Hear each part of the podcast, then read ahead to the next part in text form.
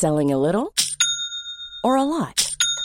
Shopify helps you do your thing however you cha-ching. Shopify is the global commerce platform that helps you sell at every stage of your business. From the launch your online shop stage to the first real life store stage, all the way to the did we just hit a million orders stage. Shopify is there to help you grow. Shopify helps you turn browsers into buyers with the internet's best converting checkout. 36% better on average compared to other leading commerce platforms because businesses that grow grow with Shopify. Get a $1 per month trial period at shopify.com/work. shopify.com/work. S'il vous plaît, mademoiselle, merci. Avec les chips. Santé Marion ouais Je crois que tout simplement, je l'ai fait voler en éclats et euh, j'ai explosé son jeu. You cannot be serious Il est espagnol, Raphaël Jana Hello les légendes et bienvenue pour le 37e épisode avec notre premier prépa mental et pas des moindres, Jean-Philippe Vaillant. Si vous avez suivi, il y a une cohérence avec l'épisode de la semaine dernière puisque Jean-Philippe a commencé à accompagner Elliot Benchetrit, notre dernier invité, quand il était 3-6. Aujourd'hui, au port du top 200 à 22 ans, ils ont fait du chemin en 8 ans de collaboration. Vous allez le découvrir, notre invité a vu un paquet de joueurs et de joueuses du top 100 passer et il a également travaillé pour le coach de Serena Williams, Patrick Mouratoglou. Je vous invite grandement à récupérer les notes de l'entretien qui sont en lien gratuit juste en dessous en description. J'ai eu besoin d'une seconde lecture lors du montage pour prendre pleinement la mesure de la richesse et de la plus-value de cet épisode. C'est cadeau, c'est à dispo et ça vous permettra de gagner un temps fou dans votre approche mentale du tennis pour être beaucoup plus solide en match. Ce sont des conseils précieux d'un professionnel qui accompagne l'élite du tennis depuis des années et vous pourrez vous y référer avant chaque match. On aborde un cas d'école plus que jamais d'actualité, celui de Benoît Père. On parle émotion et comment les gérer. On aborde un outil puissant qu'est la visualisation. Jean-Philippe nous explique comment entrer dans la zone, cet état mental de concentration ultime où tout réussit. Il nous explique aussi comment être relâché sur le cours. Vous comprendrez enfin pourquoi on perd des matchs et ce qui explique la cause numéro une d'une défaite, si toutefois on n'a pas Roger en face ou un adversaire bien supérieur à soi. Bref, vous commencez à le comprendre, l'échange qu'on vous propose aujourd'hui est d'une grande richesse, alors gardez-en une trace et récupérez les 14 grands enseignements de notre expert en préparation mentale, premier lien en description. Jean-Philippe nous rappelle que c'est le travail d'une vie entière pour sans cesse repousser ses propres barrières le tennis reste un sport où la défaite est bien plus présente que la victoire, hormis pour les tout meilleurs comme Rafa, qui selon lui est un maître en la matière. Assez de suspense, après nous avoir mis 5 étoiles sur Apple Podcast et un avis sympa, place au 37e épisode. J'en reviens pas la vitesse à laquelle les semaines s'enchaînent. Avec notre expert en préparation mentale Jean-Philippe Vaillant, bonne découverte et bonne écoute à tous. Alors Jean-Philippe, T'es maître praticien en PNL, programmation neurolinguistique et en sophrologie. Tu Mm. pratiques l'hypnose ericksonienne, des arts martiaux et des sports de combat. T'es coach et préparateur mental spécialisé pour les joueurs de tennis et de golf. T'as notamment accompagné Marcos Bagdatis, Paulo Mathieu, Isha Marazi, Gilles Muller ou Pauline Parmentier et pas loin de 25 joueurs de golf. T'es l'auteur donc de trois livres, Tennis, Penser comme un champion, plutôt bien noté d'ailleurs sur Amazon. Euh, golf, le mental pour scorer et Putter Mind. Tu dis par exemple que l'on soit un athlète, un artiste, un chef d'entreprise ou un médecin, les personnes qui réussissent dans leur activité ont des modes de pensée très comparables pour atteindre l'excellence. Le champion ne détient aucune technique secrète propre à son activité. Ce qui le différencie du bon joueur est donc son mental qui a longtemps entraîné, qu'il a longtemps entraîné pour être capable de maîtriser son stress et ses émotions. On va essayer de gagner trois classements à travers cet échange ou de passer la barre du top 100 en fonction du niveau de chacun. Et on va commencer dans le dur, Jean-Philippe. Pourquoi, selon toi, le tennis est un sport qui rend fou? Pourquoi le, le tennis est un sport qui rend fou? Ben, Comme tous les jeux d'adresse, le, le tennis est, sujet au, est plus sujet aux émotions que les sports, euh, dirais, de, de force pure. Quoi. Donc, euh, à partir du moment où il y a une notion d'adresse, d'habileté et euh, l'émotion ressentie par le par l'athlète a, a un impact beaucoup plus grand que sur un 110 mètres haies, par exemple. bien que euh, le mental a quand même une, incidence, mais c'est pas du tout, c'est pas du tout la même chose. Est-ce que tu es joueur, toi, à la base, de tennis ou de golf? Comment t'es arrivé dans ce milieu-là? T'es golfeur, d'accord. Et comment tu t'es formé? Comment tu as fait tes armes en termes de préparation mentale? Oh, c'est toute une histoire. Ça t'intéresse? Ah Bah, si je te pose la question. À la base, j'étais musicien professionnel, moi. D'ailleurs, derrière, euh, derrière moi, il y a des guitares, euh, il y a tout un tas de choses partout. Ma fille aînée est autiste. Et on s'est rendu compte qu'elle était autiste et j'ai commencé à, à, à essayer de comprendre et à faire tout un tas de formations euh, pour pouvoir l'aider. Et, et c'est à peu près comme ça que je suis, je suis devenu coach mental. Et petit à petit, euh, je me suis euh, occupé de gens qui étaient non pas autistes, mais un petit peu en difficulté. En, en- en général, les autistes sont des gens extrêmement doués pour certains trucs et complètement inadaptés pour d'autres. Et finalement, j'ai passé mon, mon temps avec tout un tas de gens extrêmement doués dans le tennis et le golf et relativement inadaptés pour être euh, extrêmement performants. C'est un petit peu la même chose. D'une certaine manière, j'ai cherché à sauver ma fille tout le temps. Quoi. Et alors, est-ce que tu y es parvenu? Sauver ma fille ou à, ou à aider les, les sportifs? Bon, on va commencer avec ta fille. Non, non, j'ai pas réussi parce que l'autisme, c'est quelque chose de très compliqué, très difficile. Mais par contre, je- ça m'a beaucoup aidé moi.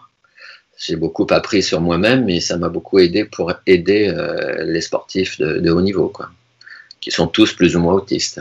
Comment justement tu as réussi à atteindre progressivement des joueurs et des joueuses euh, du top 100 Ben, J'avais un cabinet de psychothérapeute euh, à Paris, et puis il y a eu, euh, c'était il y a longtemps, il y a eu une, psychose à l'attentat, cause à, à la guerre du Golfe. J'ai commencé à perdre toute ma clientèle et je me suis dit, je vais pas pouvoir tenir comme ça pendant, pendant des années. Je me suis dit, bah, qu'est-ce que tu sais faire et, et qu'est-ce que tu aimes?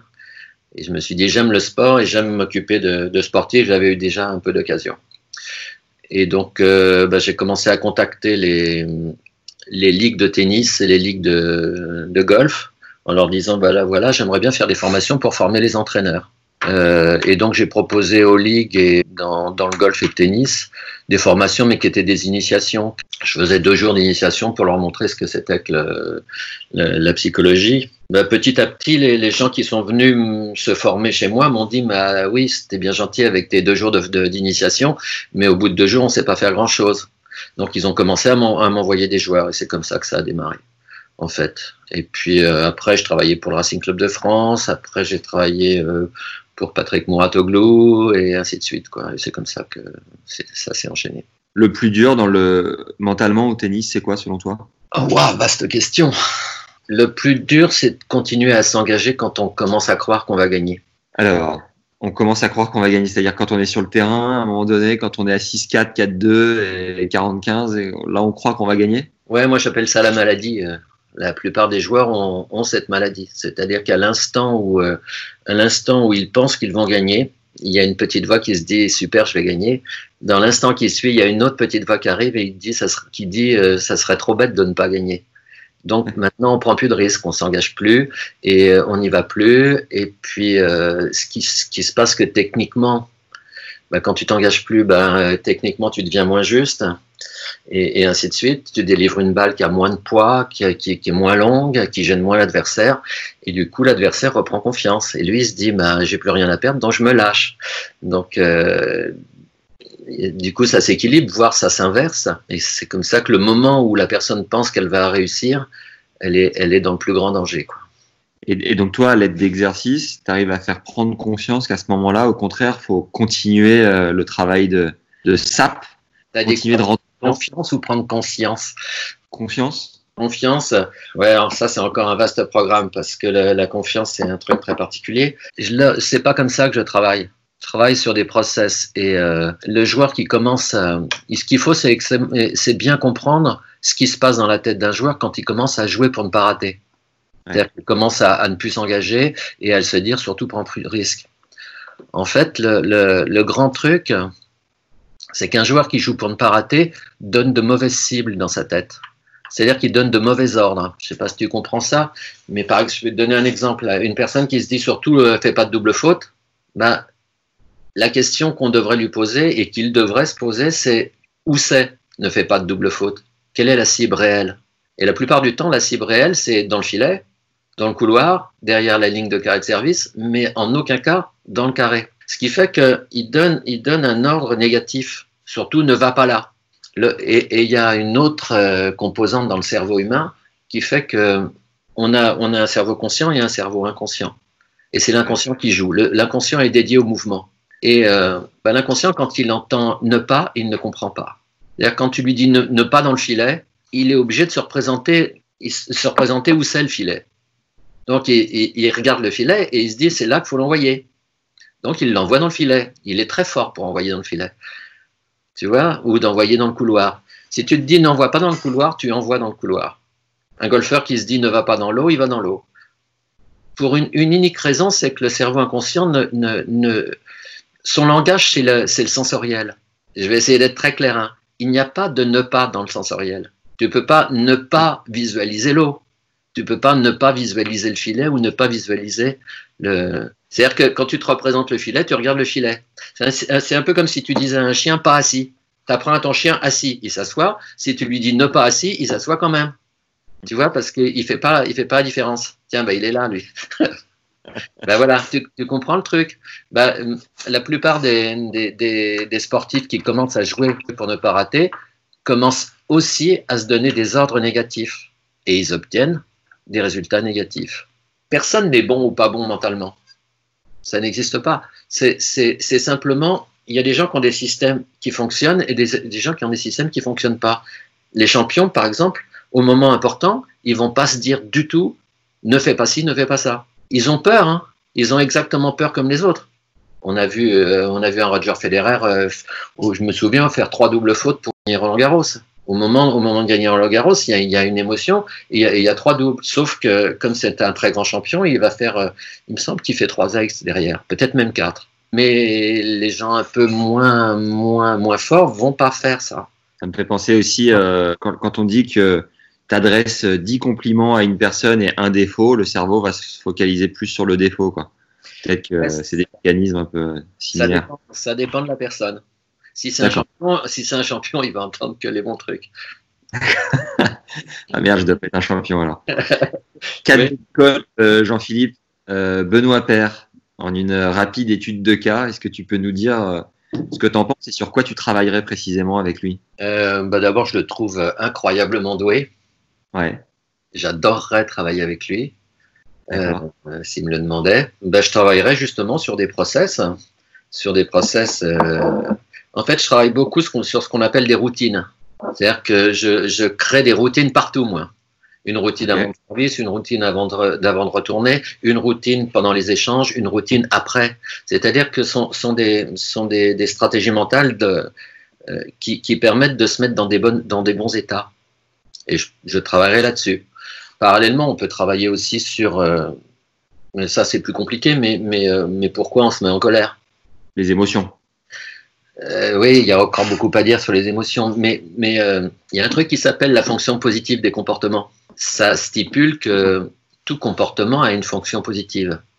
Moi, je juge pas les gens parce que je sais que, leur comportement a une bonne raison. Par exemple, quelqu'un qui se met en colère a une bonne raison pour se mettre en colère. Alors certaines fois, elle est très cachée, mais la plupart du temps, c'est euh, quelque chose de, très positif. Il y, a, beaucoup, beaucoup de, mômes qui se mettent en colère sur un terrain de tennis pour pouvoir se soulager. Hein. Et euh, c'est une espèce de, de façon de, faire sauter le couvercle de la marmite qui bout. Le seul problème, c'est que en gros, il faut dissocier la raison pour laquelle ils font les choses et le, comportement lui-même. Le comportement est négatif, mais la raison est, souvent très positive. Et puis, il y a une autre chose aussi, c'est que je les juge pas parce que j'ai connu beaucoup de gens qui étaient très performants en étant en colère. Et ça se trouve pour Benoît Père, il est très performant en colère aussi. En tout cas, il doit y avoir des, des raisons très, très utiles pour lui de se mettre en colère. Je me, je, je me risquerais pas à lui dire euh, arrête de faire ci, arrête de faire ça parce que ça me paraît très, très dangereux. Tu lui trouverais une routine dans sa colère alors J'essaierais je, qu'il comprenne à quoi ça lui sert et on essaierait de négocier pour pouvoir, si on pouvait trouver d'autres solutions qui permettraient d'avoir les fonctions positives sans la fonction négative. Si toutefois c'est négatif pour lui, ce qui est même pas sûr. J'ai beaucoup, beaucoup de, de, de, mes sportifs qui étaient très performants, soit en colère, soit dans des états euh, qui ont l'air déplorables. Tu sais ce que ça veut dire émotion? Étymologiquement? Étymologiquement, non. É- Émotion, ça veut dire mettre en mouvement. Il y a, il y a, il y a motion dedans. Il y a mouvement, motion. Il y a mettre, en, euh, mettre en, en- en motion, en fait. Il faut surtout pas retirer les, les émotions. D'ailleurs, c'est c'est pas possible. Il faut pas chercher à les atténuer, il faut chercher à les utiliser et à avoir les bonnes au bon moment. Un break pour te rappeler de t'abonner à la chaîne et de récupérer les 14 clés de préparation mentale de notre expert Jean-Philippe Vaillant pour repousser tes limites sur un cours de tennis et dans ta vie de manière générale.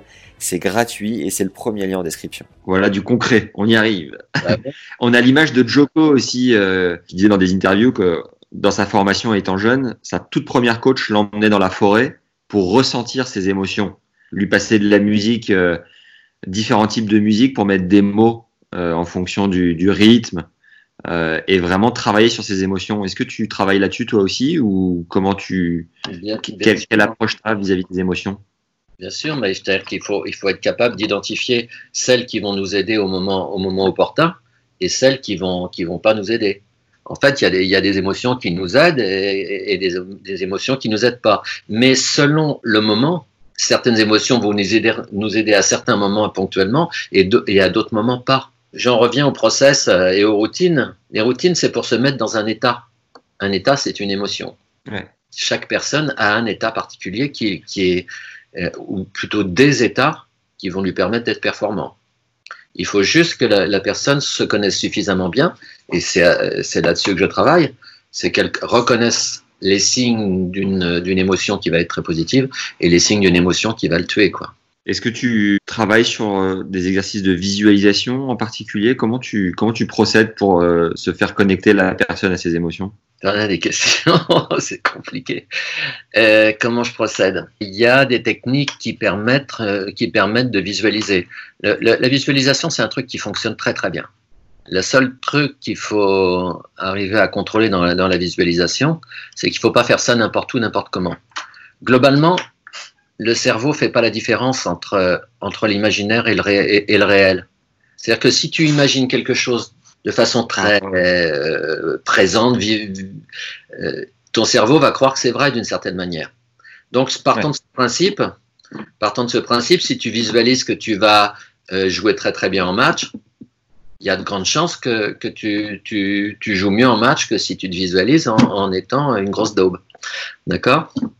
Maintenant, il faut, il, faut, il faut faire ça avec prudence parce que si tu visualises de, de l'appréhension, tu vas obtenir de l'appréhension. Si tu visualises de la crainte, tu auras de la crainte.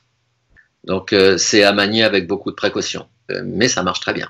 on, on parle euh, souvent de la zone dans le tennis, de jouer un peu dans cette fameuse zone en mode pilote automatique et les yeux fermés. Qu'est-ce que tu peux nous en dire de cet état de confiance? Euh, beaucoup, beaucoup de choses. J'ai écrit tout un livre là-dessus. Donc, c'est Ah. on est parti pendant 8 heures. Allez, Euh, déjà, il ferait mieux de pas fermer les yeux. Il ferait mieux de pas fermer les yeux parce que l'œil, le regard et la manière dont tu, tu regardes les choses vont- sont, euh, sont des ingrédients essentiels pour être dans la zone. Donc, euh, bah, il y a, il y a, la zone, c'est un état. ça a été mis en, en évidence par un mec qui s'appelle, un très compliqué, il s'appelle Mikhail Csikszentmihalyi.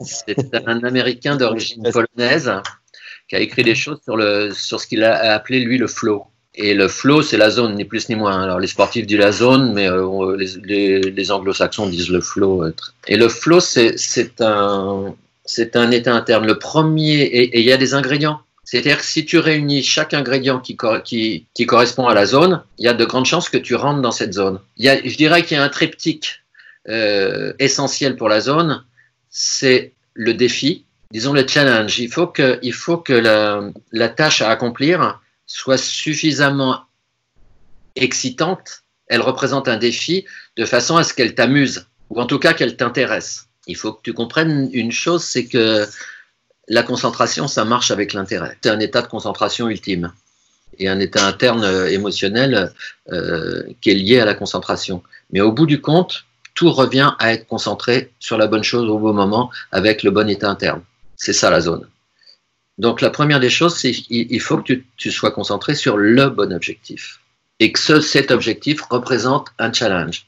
Il faut que ce challenge, euh, ce challenge a, a des, a des qualités. Il ne faut pas qu'il soit trop haut et il ne faut pas qu'il soit trop bas. Je te donne un exemple. Si, si euh, je sais pas, tu es, classé au tennis Ouais, je suis euh, 2-6. Ok. Si, à 2-6, euh, si tu joues à, à 15-4, il n'y aura, aucun, y aura aucun challenge parce que tu t'ennuieras. Du coup, les choses peuvent être compliquées euh, parce que tu t'ennuieras, donc tu ne seras pas concentré sur les bonnes choses. On y reviendra. Et euh, l'idéal, ça serait que tu joues à 0, moins 2 pour que le challenge soit suffisamment excitant. Si tu joues en contre, c'est déjà moins excitant. Mais par contre, si tu joues en première série, peut-être que le, ou, contre un mec encore plus fort, peut-être que le challenge sera plus excitant du tout parce que euh, à ce moment-là, il manquera la confiance. Tu vois, donc il faut à la fois que l'objectif soit suffisamment excitant, mais que la confiance soit là. Donc c'est le, deuxième. Euh, il faut que tu te, sens capable d'accomplir ce que tu veux accomplir. Donc gagner le match en l'occurrence. Si tu penses que c'est impossible de gagner le match, la, concentration va tomber aussi parce que l'intérêt tombera aussi. Et après, il faut, il faut être capable de concentrer ton, ton, ton intérêt sur les bonnes choses. Et au tennis, les bonnes choses, c'est la balle l'endroit où tu veux mettre la balle. Et rien d'autre. Et rien d'autre. C'est-à-dire que quoi que tu fasses au tennis qui, qui n'est pas regarder la balle et l'envoyer à un certain endroit, avoir une zone claire, c'est à peu près nul et non avenu. C'est-à-dire que quand on parle de sensation, cette fameuse expression qui dit je ne sens rien, et, et, si tu as fait deux premiers tours, les deux tournois d'avant, tu as quelque part, tu as quand même beau te focaliser sur la balle et sur la zone. Si tu arrives avec euh, un manque de rythme et, et tout ce qui s'ensuit, ça paraît quand même compliqué, tu vois, de, de, base. Parce que, parce que tu crois que tu te concentres sur la balle et la zone. Mais c'est ouais. pas ce que tu fais quand tu n'as pas de sensation. D'accord. Ce que tu fais quand tu n'as pas de sensation, c'est te concentrer sur essayer de rechercher des sensations dans un, dans un passé proche qui t'ont donné des bonnes sensations de balle mais c'est tu regardes pas la balle réellement. Ni tu la regardes, ni tu choisis tes zones. Tu crois que tu le fais, mais tu le fais pas. Et donc, euh, moi, à l'entraînement, je travaille beaucoup, beaucoup sur, sur des exercices qui permettent, qui permettent d'être sur la balle et sur la zone. D'ailleurs, pour te dire, je ne travaille pratiquement que ça. Et le, et le souffle aussi, tu l'intègres ou, ou, ou, pas forcément? Tu t'embêtes pas avec ça? Je m'en fous du souffle. Franchement, je m'en fous. Faut, j'ai essayé pendant des années de, de, demander à des, à des golfeurs ou à des joueurs de tennis de synchroniser, euh, de synchroniser euh, souffle et souffle et frappe. C'est trop difficile à faire. Et puis, euh, j'ai renoncé à, tout, à, à, ce genre de truc. C'est comme, comme, le relâchement. Hein. J'ai beaucoup, beaucoup travaillé sur le relâchement. J'ai pas renoncé au relâchement, mais par contre, j'ai renoncé à, j'ai renoncé à, à, leur faire travailler réellement le relâchement en termes de sensations. Si t'as pas le droit à l'erreur, tu peux pas être relâché c'est un truc euh, systématique. S'autoriser à rater, quoi. Si tu t'autorises pas à rater, non seulement tu peux pas gagner, tu peux pas être relâché, tu peux pas bien jouer, enfin bref, tu peux, tu peux pas être bon. La première des choses, si tu veux être relâché, c'est d'avoir le droit à l'erreur. Si t'as pas le droit à l'erreur, tu peux pas t'engager dans la balle et tu peux pas être relâché. Et c'est normal parce que, parce que on a un truc dans le cerveau qui s'appelle le système fight flight, fuir, combattre. Chaque fois que tu es en danger, il y a une partie de toi très primitive qui va choisir entre ou fuir combattre. Dans 95% des cas, tu vas fuir. C'est ce qui se passe quand, quand, tu commences à, quand tu commences à gagner le match. Quand tu commences à gagner le match, tu vas commencer à reculer un peu. On voit ça dans les équipes de foot. Dès qu'elles ont mis un but, pouf, tout le monde se recroqueville devant le, devant le but et puis on, on s'engage plus. C'est comme ça que la plupart des équipes commencent à perdre. Dans le sport, d'une manière générale, il faut toujours combattre. C'est-à-dire qu'en gros, toujours s'engager. Mais s'il y a une partie de toi qui n'a pas le droit à l'erreur, tu peux plus t'engager. Donc le premier travail qui, qui, pour un bon coach mental, ça serait de travailler sur le droit à l'erreur. Mais c'est quelque chose qui est difficile pour des gens qui n'ont pas confiance en eux. Donc sur un premier tour, qui sont généralement les matchs les plus compliqués, plus compliqués, pardon, où on arrive sans confiance, sans trop de repères. Selon toi, la clé, c'est les piliers, c'est s'autoriser à rater, se concentrer sur la balle, la zone et aller chercher, euh, enfin se combattre quoi, tout simplement. Bah, logiquement, quand tu joues contre quelqu'un qui est soi-disant moins fort que toi, moins bien classé, ce qui reste à démontrer, parce que en général, euh, toi quand tu joues en, perf, tu as envie de gagner aussi, tu penses que c'est possible. Donc le mec quand, il est contre toi en contre, euh, en perf, il a envie de gagner aussi. Mais bon, admettons qu'il soit réellement moins bon, il n'y a aucune raison si tu continues à être dans, dans, dans, dans les bons process que tu auras travaillé avec les bonnes routines, que tu perds ce match. Tu perds ce match parce que parce qu'il y a une partie de toi qui va fuir. Et donc, le, le gros travail, c'est de ne pas fuir. Si tu fuis, techniquement, tu es moins juste. D'accord? Le gros problème de la, du travail. euh, Juste Ouais. fuir, toi, c'est jouer sur les talons, hein, c'est ça? Reculer, c'est pas s'engager dans la frappe, c'est pas c'est pas avoir une frappe franche, euh, franche. C'est Ouais. c'est, euh, oui, tu, tu ça se voit à l'œil nu les, les joueurs qui reculent. Hein. Je veux dire, euh, et la, la plupart des joueurs commencent à reculer quand ils commencent à avoir peur de ne pas gagner. D'ailleurs, la peur de gagner, ça n'existe pas. C'est un truc qui n'existe pas. J'ai rencontré plusieurs plusieurs personnes qui avaient réellement peur de gagner, mais pour des raisons annexes. Ouais, J'ai mené 6-1 4-1 contre des mecs très bons et je peux dire que j'ai eu la sensation d'avoir la peur de gagner à ce moment-là. Tu as eu la peur de ne pas gagner. Ouais, c'est possible. ouais. Ah. d'accord. C'est complètement différent. C'est complètement différent. Mais par contre, euh, j'ai travaillé avec un joueur qui était bègue, Ouais. très bon, euh, je vais pas le nommer, mais euh, pour qui gagner un tournoi, il a été 30e mondial, donc pour qui gagner un tournoi, c'était faire un discours devant, devant 2000 personnes. Et ça, c'était impossible, tu vois Donc, il préfère, en général, en finale, il préfère, il préfère se sauver. quoi. Mais ça, je le comprends. J'ai une joueuse de golf qui a failli gagner le, l'Evian Masters. C'est un grand chelem, hein, tu vois. Donc, euh, et euh, elle m'a dit qu'elle a eu tellement peur de tout ce qui allait lui arriver après, avec tous les journalistes qui allaient lui tomber dessus, qu'elle a, préféré, ne pas gagner. Mais, à part ces exceptions extrêmement rares, euh, la plupart des gens, quand tu leur dis tu vas gagner, ils, ils, signeraient, ils signeraient des deux mains hein, à l'idée qu'ils allaient, ils faire une perf. Donc, non, la peur de gagner, ça n'existe pas vraiment. Par contre, la peur de ne pas gagner, c'est pratiquement mon, mon fonds de commerce. Quoi. Euh, quand, quand je fais un épisode avec un joueur et qui me dit que une fois ou deux par saison, il marche sur l'eau parce que les planètes sont alignées, quels sont les mécanismes mentaux qui, qui se sont bien enclenchés à ce moment-là?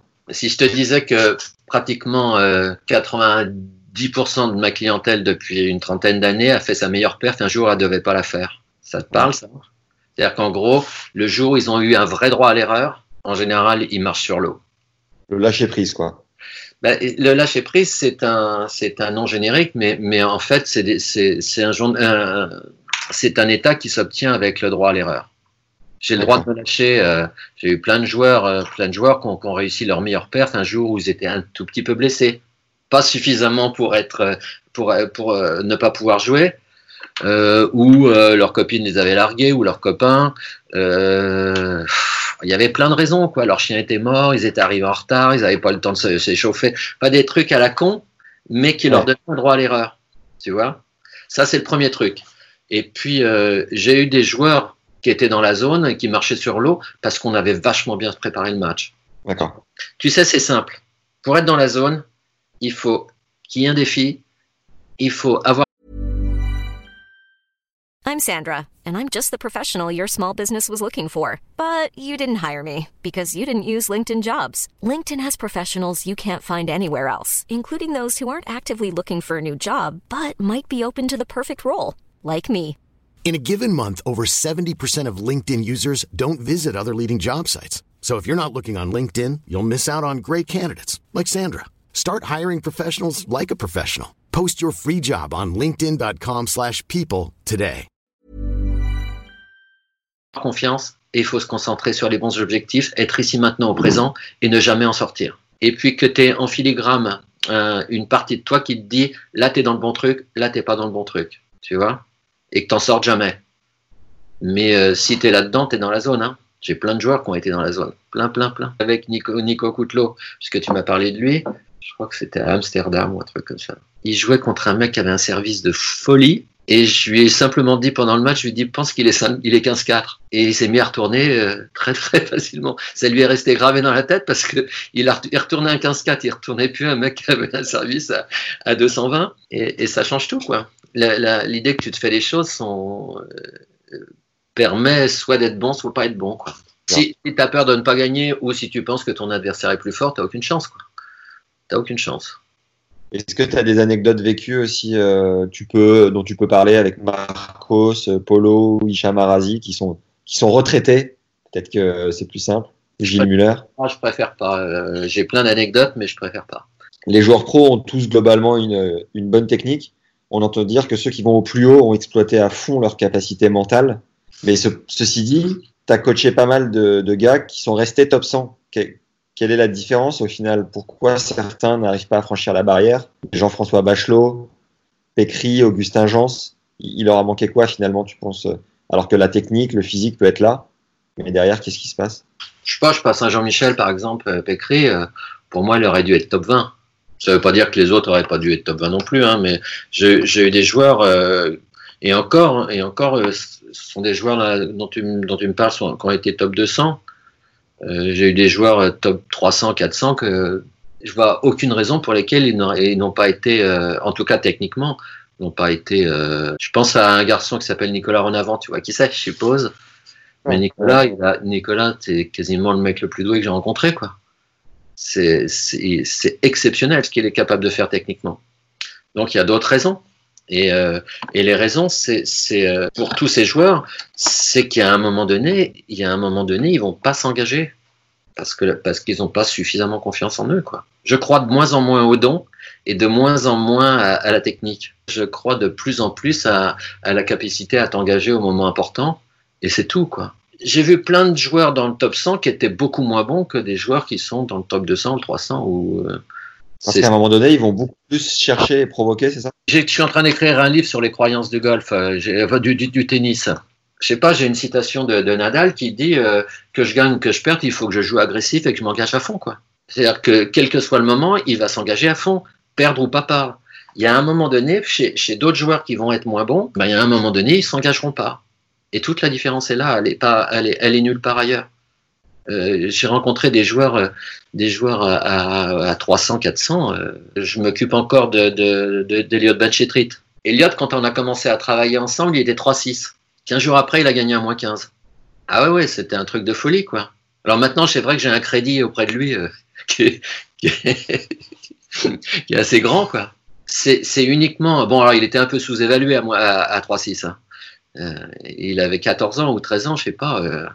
Mais il a, il gagné à moins 15 à 14 ans. Quoi. Ce que j'essaye de dire, c'est que, c'est que entre Elliott qui avait, euh, à 3-6, qui avait du mal à gagner à 2-6 ou à 1-6, et les Elliott qui gagne à moins 15, il y a uniquement une question de, de, de, comportement sur le terrain. Quoi. Uniquement. Uniquement une façon de penser différente. Euh, je sais pas pourquoi il m'a cru. Hein. Il m'a cru, on a travaillé 15 jours, il m'a cru. Euh, il continue d'ailleurs à me croire. Hein. Et je suis bien content. Si, J'espère qu'il verra ça parce que ça, ça va l'amuser. Ça fait quoi 8 ans? 8 ans qu'on, au moins, au moins 8 ans qu'on travaille ensemble. J'adore, j'adore. Euh... Il a une phrase que j'adore que j'ai mis dans mon livre qui dit Je fais confiance à mes adversaires pour craquer au bon moment. C'est pas beau ça? C'est pas de la confiance? Une collaboration si longue parce que euh, le cerveau a toujours des, des croyances limitantes qui surgissent euh, l'année d'après, qui n'étaient pas là l'année d'avant, c'est ça? C'est que c'est un travail euh, sans fin, c'est ça? Ouais, ouais, c'est un travail sans fin. C'est un travail. Bon, Elliot, il est quand même très, très, très au courant de ce qu'il a à faire. Hein. Je veux dire, euh, quand il m'appelle et, et, avant ses matchs, euh, il sait exactement ce qu'il a à faire. Mais ça lui fait du bien d'en parler quand même. Tu vois, c'est mmh. une espèce de, de, piqûre de rappel. Mais bon, je lui apprends plus grand chose, quoi. Mais oui, oui, c'est long, c'est long parce que d'abord la compétition a, a quelque chose de elle te ramène dans le score tout le temps, dans le résultat. J'avais des joueurs, euh, j'avais des joueurs qui revenaient de tournoi au bout de trois semaines ou quatre semaines et qui me disaient, en venant me voir, qui me disaient qu'ils venaient à la déchetterie. C'est-à-dire qu'ils venaient, ils venaient retirer toutes les, les poubelles. Pensées un peu négatives qui sont liées aux au résultats, aux, au besoin de, de, de, de, gagner du fric pour pouvoir payer leur loyer et tout ça. Tu vois. Il y a plein de petites, je dirais, plein de petites scories qui vont, qui vont, qui vont t'empêcher, quoi.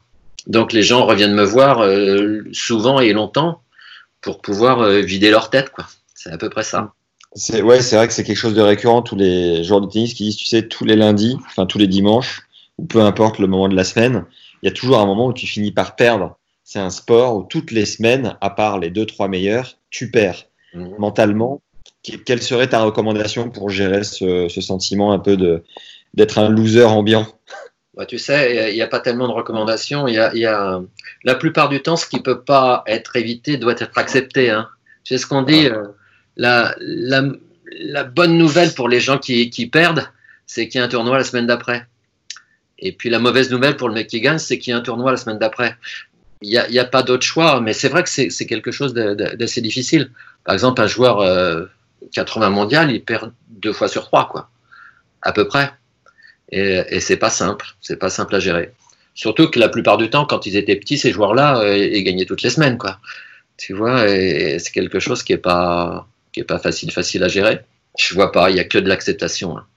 Philosophie, acceptation. Et ce- selon toi, dans l'ADN, dans les gènes, il y a intrinsèquement des personnes qui naissent beaucoup plus fortes mentalement que d'autres? Non, non, non, non. Euh, Pour moi, ça n'existe pas, ça. Ça n'existe pas. Il y, a, simplement, je te dis, des, des, des gens qui ont été éduqués avec des systèmes qui, qui, qui sont aidants et qui vont permettre qu'ils deviennent des champions.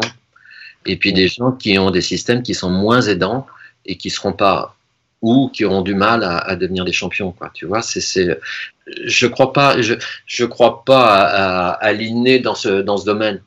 Je veux dire, si tu prends quelqu'un qui, qui, est, qui a pas confiance en lui, s'il était né dans une famille euh, qui, qui, qui, lui aurait donné confiance, on, ça serait un autre être humain, quoi. Il y a de grandes chances que, je sais pas, je pense à, non, je vais pas te donner de nom, mais j'ai un de mes joueurs qui me disait que son entraîneur lui disait, tu seras jamais fort. Même quand il était première série, il lui disait, tu seras jamais fort. C'est, c'est pas aidant, quoi. Tu vois, c'est pas aidant du tout. Et... Comment ça marche? Travailler avec toi, Jean-Philippe Combien ça coûte et c'est quoi le processus, euh, la manière de fonctionner? Euh, Je vais pas te dire combien ça coûte, euh, mais, mais par contre, bah, l'idéal, c'est, de, de venir me voir, on fait un premier entretien et puis on, dé, on décide ensemble de, de l'objectif à, atteindre. En gros, je demande à la personne ce qu'il veut, ce qu'il attend de moi. C'est, ce premier entretien consiste aussi à ce que moi j'ai envie de travailler avec lui. Euh, et que lui a envie et de, de constater s'il a vraiment envie de travailler avec moi. Disons que je suis arrivé à un moment de ma carrière où euh, quand, quand j'ai j'ai pas envie, j'ai pas envie quoi. Ça, ça peut arriver. Hein. J'ai refusé comme ça une, une jeune fille qui était numéro un française euh, euh, au golf, une petite jeune. Et puis après, on, dé, on, on, va sur le terrain quoi. On fait des, on va sur le terrain et on travaille des choses qui, qui sont liées à, à ce dont il a besoin et ce qu'on a déterminé pendant en déterminant les objectifs. En fait, je fais, je fais une espèce d'audit, un espèce d'audit, je sais plus. Je fais un état des lieux, et puis on, on, regarde ce qui fonctionne et ce qui fonctionne pas, et puis on, et puis on va travailler sur ce qui fonctionne pas. C'est-à-dire que si je suis à Biarritz, tu prends un train et tu viens me voir euh, à l'entraînement. Euh, ouais, si, si tu as les moyens de me faire venir. J'ai les moyens de vous faire venir, Monsieur Vaillant. Oui. Oui, oui, oui, bien sûr. Bah, je, je voyage moins maintenant parce que j'en ai un peu marre. Mais oui, il y a une époque où je prenais euh, deux avions par semaine. J'entendais ce matin que le cerveau, en fait, j'ai fait une recherche de, j'avais cette idée reçue qu'on exploitait à 10-12% les capacités du cerveau humain et en fait, euh, c'était pas du tout vérifié. Mais en non. revanche, j'ai trouvé l'info qui, une info qui disait que le cerveau se nourrit de 20% de réserve énergétique du corps, ce qui est assez énorme. Est-ce que tu as d'autres infos un peu cachées comme ça sur le fonctionnement du cerveau et la manière dont on peut euh, un peu mieux optimiser notre, euh, notre machine de guerre Je suis pas un spécialiste du cerveau euh, en, termes de neurologie. Hein. Je, je, comprends bien comment ça fonctionne. Tu sais, au cours de, mes entretiens avec les, joueurs et mon travail avec les joueurs, je suis amené à, donc aller sur le terrain. Et je suis amené aussi à travailler sur l'apprentissage. Parce que la plupart des gens qui, ont des problèmes de, mentaux, entre guillemets, le, le, problème vient de leur apprentissage et de la manière dont ils apprennent. Ce qu'il faut, c'est euh, les infos que je pourrais te donner sur la, manière d'apprendre. Euh, sur le cerveau, c'est comment le cerveau apprend. Quoi. Et la première des choses qu'il faut comprendre, c'est que le cerveau apprend parce qu'il fait des erreurs. Et ça, c'est extrêmement important. C'est-à-dire qu'un enfant qui, qui apprend quelque chose ne théorise absolument pas sur ce qu'il est en train d'apprendre. Et pour cause, il n'a pas les moyens intellectuels pour, euh, pour théoriser. Le gros problème, le gros gros problème de, de, du sport, et notamment en France, c'est qu'on pense que pour apprendre, il faut expliquer.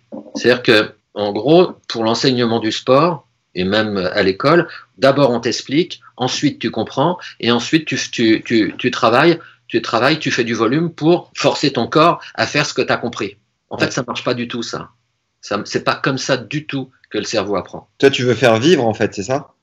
Bah, en fait, si, euh, un enfant qui apprend quelque chose, chaque fois qu'il vit une expérience sensorielle, il n'y a, pas, a pas la casse compréhension et analytique. C'est-à-dire que, par exemple, un enfant qui, apprend à marcher, il fait un pas puis il tombe. Et là, il vit une expérience. Tiens, je suis tombé. Il se dit pas ça, mais, mais c'est ça qui se passe.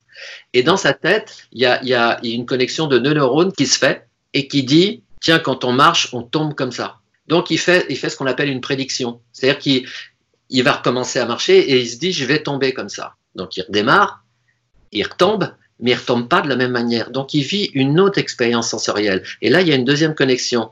Il se relève et il se dit, on, peut donc tomber comme ça ou comme ça. D'accord? Et puis, il en fait plein, plein comme ça. Il y a plein de connexions qui se posent. Et à un moment donné, il, il arrive à atteindre le fauteuil qui est en face. Et là, la, la connexion va se répéter tout le temps, tout le temps. Mais c'est parce qu'il projette de rater qu'il va gagner. Or, dans l'enseignement, du sport, et même à l'école, on te dit surtout, faut pas avoir le droit à l'erreur et surtout, faut pas rater. Le gros, gros problème, c'est que les gens qui peuvent pas rater, peuvent pas apprendre non plus. Et alors après, on nous dit, oui, mais les enfants, ils apprennent pas comme les adultes. Mais c'est une grosse connerie. Les adultes, ils apprennent exactement de la même manière, sauf qu'ils savent plus le faire. Et moi, je passe mon temps à leur réapprendre ça. C'est très simple. Alors, je connais des entraîneurs qui font ça très bien. Moi, je fais ça très bien. Et, et, euh, et puis, je connais des entraîneurs qui, ne, qui passent leur temps à t'expliquer. Alors, euh, j'ai rien contre eux. Mais, mais, mais par exemple, euh, euh quand je prépare quelqu'un pour un match ou pour un, pour un tournoi de golf, si l'entraîneur se pointe et qu'il vient donner des conseils techniques juste avant de jouer, bah, ça me tue mon travail. Ouais, il n'y a, a, pas très longtemps, il y a un, un, un pro de golf euh, qui est venu. J'avais bien préparé mon joueur avant de démarrer. Et puis l'entraîneur le, le, dit euh, Mets bien tes bras là-haut, comme ça, là. Pas comme ça, comme ça. Bah, tout ce que j'avais fait pendant deux heures, c'était mort. Et donc, euh, il y aurait, il y aurait, il y a beaucoup à faire. D'ailleurs, je passe mon temps à former les entraîneurs. Ils viennent pas donc, toi, tu te dis Mais n'hésite pas à foirer ton putt. Vas-y, attaque-le. Vas-y. En gros, t'encourages à se lâcher. Quoi. Je lui dirais pas N'hésite pas à le foirer. Mais par contre, je lui dirais Attaque-le, oui rentre dedans, rentre dedans, euh, euh, engage-toi, bien sûr, bien sûr, et accepte si tu le rates. Mais par contre, mais par contre, tu dois avoir un process qui t'amène à penser que tu vas le réussir. Tout ton process doit t'amener à être dans le bon état et te dire je vais le réussir. Tu le joues, tu le réussis, tu fais yes. Si tu le rates, tu l'acceptes et tu fais, tu passes à autre chose. C'est exactement. Euh... Alors ça, ça par exemple, c'est ce qu'on appelle un ancrage. Tu vois, tous les sportifs qui réussissent font yes, comme ça. D'accord? C'est un ancrage. C'est à chaque fois qu'ils réussissent, ils font ce truc-là. À la fin, il suffit de faire ça pour être bien. J'ai une petite anecdote. Euh, J'avais une petite jeune fille qui, dont je m'occupais, euh, qui, était refusée par toutes les, par, par sa, par sa ligue, parce qu'elle jouait pas suffisamment bien, elle n'avait pas assez de niveau. Et on a commencé à travailler. Euh, et je lui ai demandé de chaque fois qu'elle réussissait quelque chose de bien, de faire yes, super, d'accord? Donc on a travaillé pendant 2-3 mois, et puis au bout de 2-3 mois, elle commençait à battre toutes les filles de la Ligue, de son âge. Des petites jeunes de 11-12 ans, elle commençait à toutes les battre. Et du coup, la Ligue s'est dit, oh bah, on peut peut-être on la faire venir, finalement. Tu vois? Et premier entraînement à la Ligue, euh, ma petite, elle continue à faire ça, quoi. Donc elle s'entraîne, et puis dès qu'elle a réussi à fois, elle fait yes, comme ça. Et là, là, il y avait une fille euh, qui était entraîneur de la Ligue, qui lui dit, euh, Ici, on fait pas ça. On respecte les autres. Donc, euh, et au bout de trois mois, ma petite jeune a arrêté de jouer au tennis. C'est très intéressant ça, parce que ça veut dire que dans l'esprit de, l'entraîneur, il y avait une croyance qui disait, quand on s'encourage, quand on a réussi quelque chose, on manque de respect à quelqu'un, et particulièrement à son adversaire. Nadal, il fait ça. Tu joues Nadal n'importe où, n'importe où sur n'importe quel tournoi, au premier point gagné, il te regarde et puis il fait, il fait yes. Hein. Il fait, il fait pas yes, il fait bamos, mais, mais c'est pareil. Tu vois Mais là, là, là dans l'esprit de l'entraîneur, c'était euh, on manque de respect quand on s'encourage à l'entraînement. Dans l'idée. Oui, mais, mais euh, ça, ça, te montre à quel point les croyances des gens vont aider les autres ou pas. Pour terminer, si tu as encore peut-être 10 minutes, j'ai quelques questions de fin qui sont communes à toutes les interviews. Quel est l'échec qui t'a le plus appris? Franchement, euh, j'en sais rien. Euh, J'ai l'impression que tous mes échecs m'ont fait grandir, mais euh, et tous les échecs m'ont fait grandir. Non, non, je n'ai pas un plus qu'un autre. On, on, parlait de Nicolas euh, Coutelot. Euh, on avait bien travaillé pendant Roland Garros et puis il a perdu, euh, il me semble, 7-6, 6-7, 7-6, 7-6 contre un, contre un Australien, ouais, Owen Arthur. J'avoue que ça, ça m'a pas, ça m'a pas plu. Euh, non pas qu'il ait perdu, mais que qu'il ait pas gagné, quoi. Tu vois, alors que je pensais qu'il allait le faire, quoi. Par contre, j'ai eu des réussites qui étaient vraiment super, quoi. Eh ben, c'est la question d'après. La mmh. plus belle réussite. tu sais, certaines fois, emmener un 15-4 2-6, c'est presque plus amusant que d'emmener un.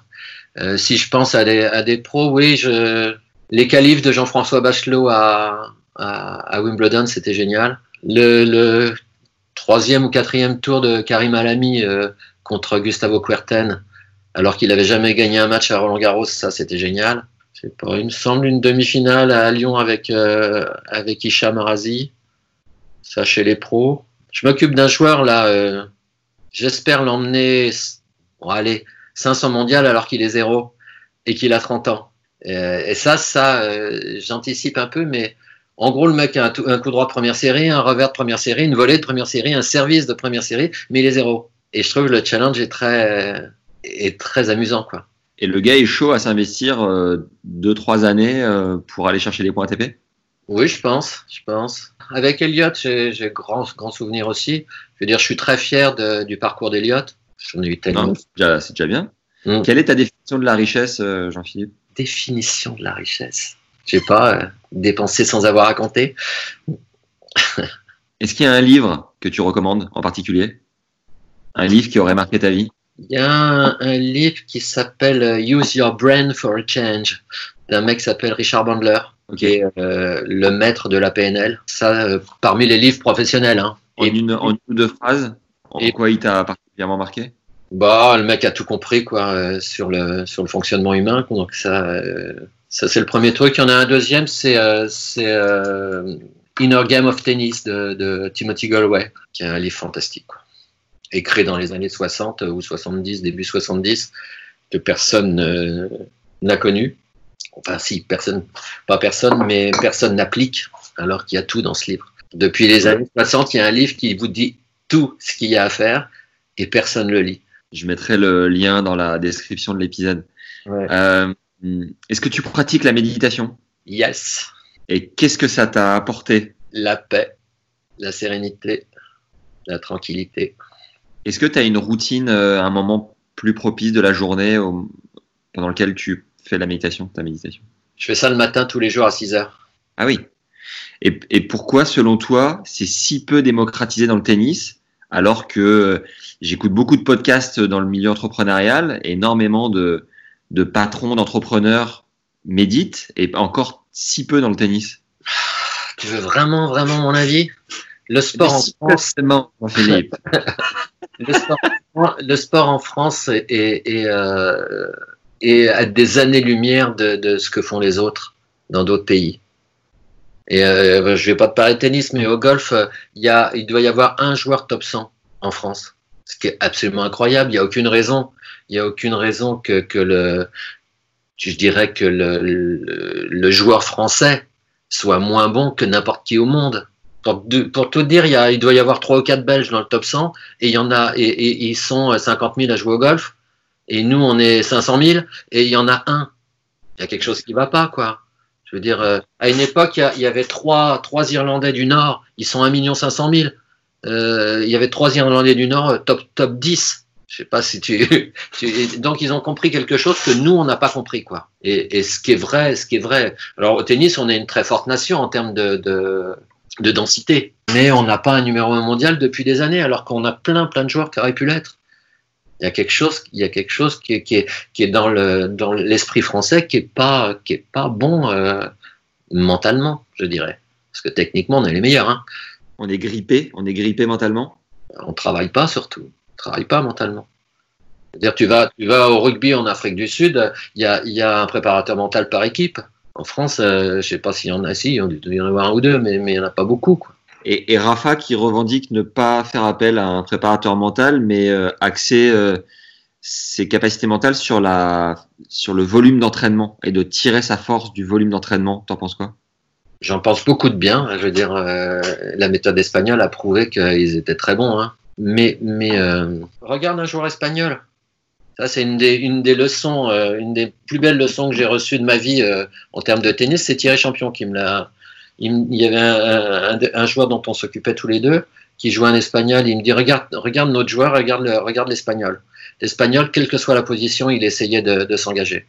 Quelle que soit sa position, même s'il était en arrière sur une jambe en difficulté, il essayait de remettre toujours quelque chose tout le temps, tout le temps, tout le temps.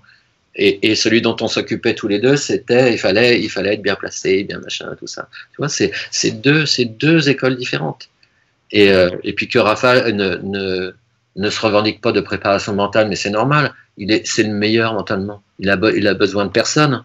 Tu lis, tu lis les deux premières pages de son livre, et dans les deux premières pages, il y a, il y a exactement la manière dont il pense quand il est sur un terrain de tennis.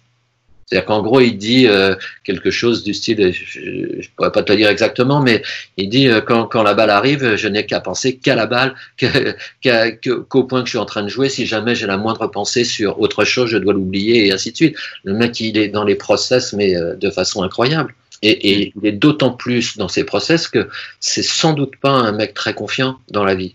Sans doute pas. C'est un garçon très humble, très timide et tout ça. Mais sur un terrain, il a des process de ouf. Il n'a pas besoin de moi, ce mec-là. mais c'est un maître. D'ailleurs, les, grands, champions sont des maîtres. C'est un peu comme des maîtres zen. Hein. Je veux dire, euh, tu prends un Woods, euh, c'est exactement ça, quoi. Un mec, quand il est là, il est là. Il joue au golf. Il n'est pas en train de, penser à autre chose. Qu'est-ce que le Jean-Philippe d'aujourd'hui dirait à celui qui avait 20 ans, au Jean-Philippe de 20 ans, pour, euh, je sais pas, l'éveiller, le, le, coacher un peu? Quels seraient les mots qu'il devrait absolument savoir à cette époque-là? Je, je, je, dirais, trouve-toi un bon coach. pour déjà commencer à te, faire, à te former? Non, je lui, je lui dirais, non, pas pour me penser à me former, pour, euh, pour être aidé. Pour être aidé. En tant que coach Trouve-toi quelqu'un à qui tu vas pouvoir, avec qui tu vas pouvoir travailler euh, mentalement. Ok. Voilà ce que je ferais. Dernière question et, et pas des moindres, Jean-Philippe. Est-ce qu'il y a une personne que tu nous recommandes d'avoir sur ce podcast pour parler tennis? Et euh, que tu pourrais nous aider à, à avoir Il y a, il y a Pécry, euh, j'aimerais bien Pécry et, et Elliott. Pécry, oui, Pécry parce que c'est devenu un, c'est devenu un préparateur mental euh, digne de ce nom, en tout cas comme je, j'estime qu'il, qu'on doit être. Ils sont pas. C'est toi qui l'as formé? Oh bah oui, j'ai coaché Jean-Michel pendant au moins 5 ans et, et, bah oui, oui, oui. Mais, mais il est top, Jean-Michel. Il est vraiment top. Ouais, exact. J'ai entendu dire qu'il était devenu préparateur mental et puis il a la casquette de l'ancien joueur pro, donc ça serait en effet génial. Oui, oui, oui. Et puis euh, on, et on s'occupe d'Eliott tous les deux. Euh, en, en, gros, Elliott, il a deux préparateurs mentaux, donc il peut pas nous, il peut pas nous échapper, quoi. il est réputé pour être assez euh, sanguin en plus, euh, Elliot. Ah, c'est pas le, gardon, le garçon le plus facile que j'ai rencontré. Hein, c'est euh... un, un, beau chantier, c'est un beau challenge. Bah, C'est-à-dire que euh, c'est un garçon extrêmement intelligent. C'est pour ça que je vous recommande de, de, de le. Parce qu'il est. Je dis pas que les autres sont idiots, hein, mais lui, il est vraiment, il est vraiment au-dessus de la moyenne euh, du point de vue. ça marche bien dans sa tête. Oh, il aura des choses intéressantes à vous dire. Bon, ben, un grand merci, euh, Jean-Philippe, d'avoir pris le temps et on va se revoir, Jean-Philippe, on va se revoir. Allez, bonne journée. À bientôt. Salut. Ciao, ciao. Et encore un badge de légende pour celles et ceux qui arrivent au bout de cet épisode. Venez nous dire de suite ce que vous en avez pensé en commentaire. Ça nous fait chaud au cœur. Surtout si ça vous a plu, pensez à nous mettre 5 étoiles sur Apple Podcast parce que c'est la plateforme où tout se passe en matière de podcast.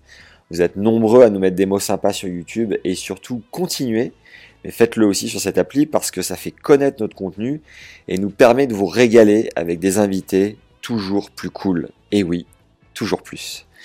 Une autre tactique à mettre en place et qui fait la diff en manière de podcast, c'est le bouche à oreille. Il n'y a pas mieux que Jocelyn qui dit à sa pote Yveline, j'ai découvert un truc là, ça s'appelle les postcats où les gars, ils parlent pendant des heures d'un tas de sujets autour de la balle jaune. Il y a eu Joe, il y a eu le gars qui joue à demain, la Santoro. Il y a eu le gars qui a fait des analyses de 27 minutes, euh, Gilles Simon. Ça va te plaire. Tiens, voilà le lien. Écoute donc quand t'es dans les bouchons ou quand tu fais ton sport. Et ben là, je vous garantis que ça marche. Alors simplement, envoyez votre ou vos épisodes préférés à vos potes et abonnez-les directement sur leur téléphone portable. Comme ça, on est tranquille. Maintenant, si vous voulez passer la seconde et prendre une longueur d'avance avant que les tournois reprennent, le plus vite possible, on a des ressources qui vont vous plaire. La première, c'est les 14 enseignements de notre invité Jean-Philippe Vaillant.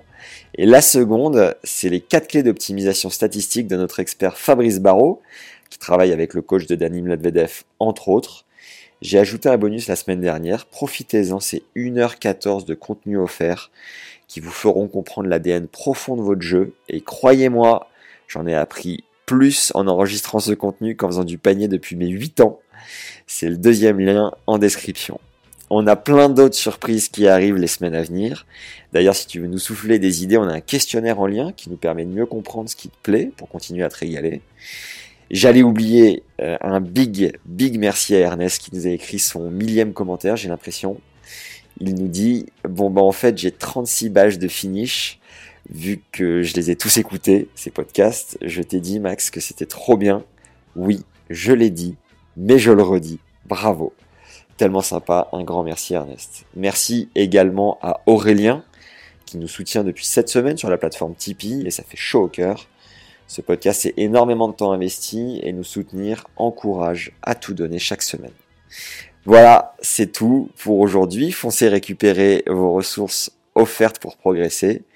Merci pour vos bonnes ondes et à mardi prochain les légendes. D'ici là, prenez soin de vous. Ciao